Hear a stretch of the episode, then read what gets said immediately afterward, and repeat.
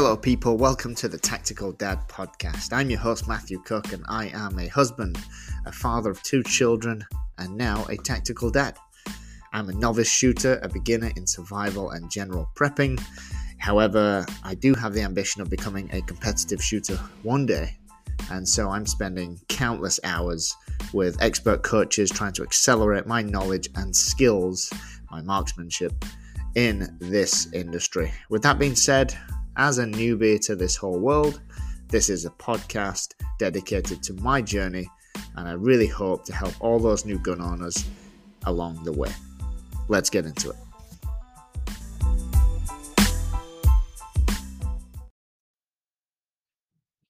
Folks, welcome to the Tactical Dad podcast. I'm your host, Matthew Cook, and I am the Tactical Dad. I said it right. I've said it wrong like three times in a row, all to start this next podcast. Today, we're going to talk about more about field of view for your optics, for your sights, for your scopes. We, uh, I basically told told you what it was in the last episode. I've been doing some more digging, some more reading, been watching some more videos just to learn a little bit more. So I do. I, I want to take part in uh, an attempt at some long range precision rifle shooting, and uh, at some point this year. So it's going to be good to know, good to learn about. And uh, I found some interesting things that will help us go a little bit deeper, dive a little bit deeper, learn a little bit more about field of view. And I'm sure I'll learn even more, and I'll I'll do more podcasts in the future. But that's what we're going to do today. Um, this is episode 44. We are flying through episodes. So, made some more notes because that was interesting. So, just a quick recap field of view. Uh, you'll see FOV on specification sheets and on product detail pages on Amazon or on just people's websites. Stands for field of view. This is the area that is visible through a rifle scope or another optic at a given distance. The distance typically expressed is in feet at, at, at a distance of 100 yards. And it, in short, a wider field of view allows you as the shooter to see more of your surroundings, like left and right of wherever your dot is, or whatever your reticle is while a narrow field of view allows for a more detailed observation of a specific area, target, or whatever you're shooting at, or whatever you're looking at.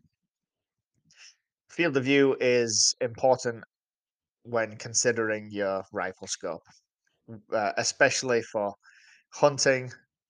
Yeah, if you're hunting dangerous game, long range shooting, competitive long range shooting, which is what I want to try out one day, hopefully this year. Uh, because it can affect your ability and our ability to locate and track the target. So, what is a good uh, view uh, for what is a good field of view for a scope?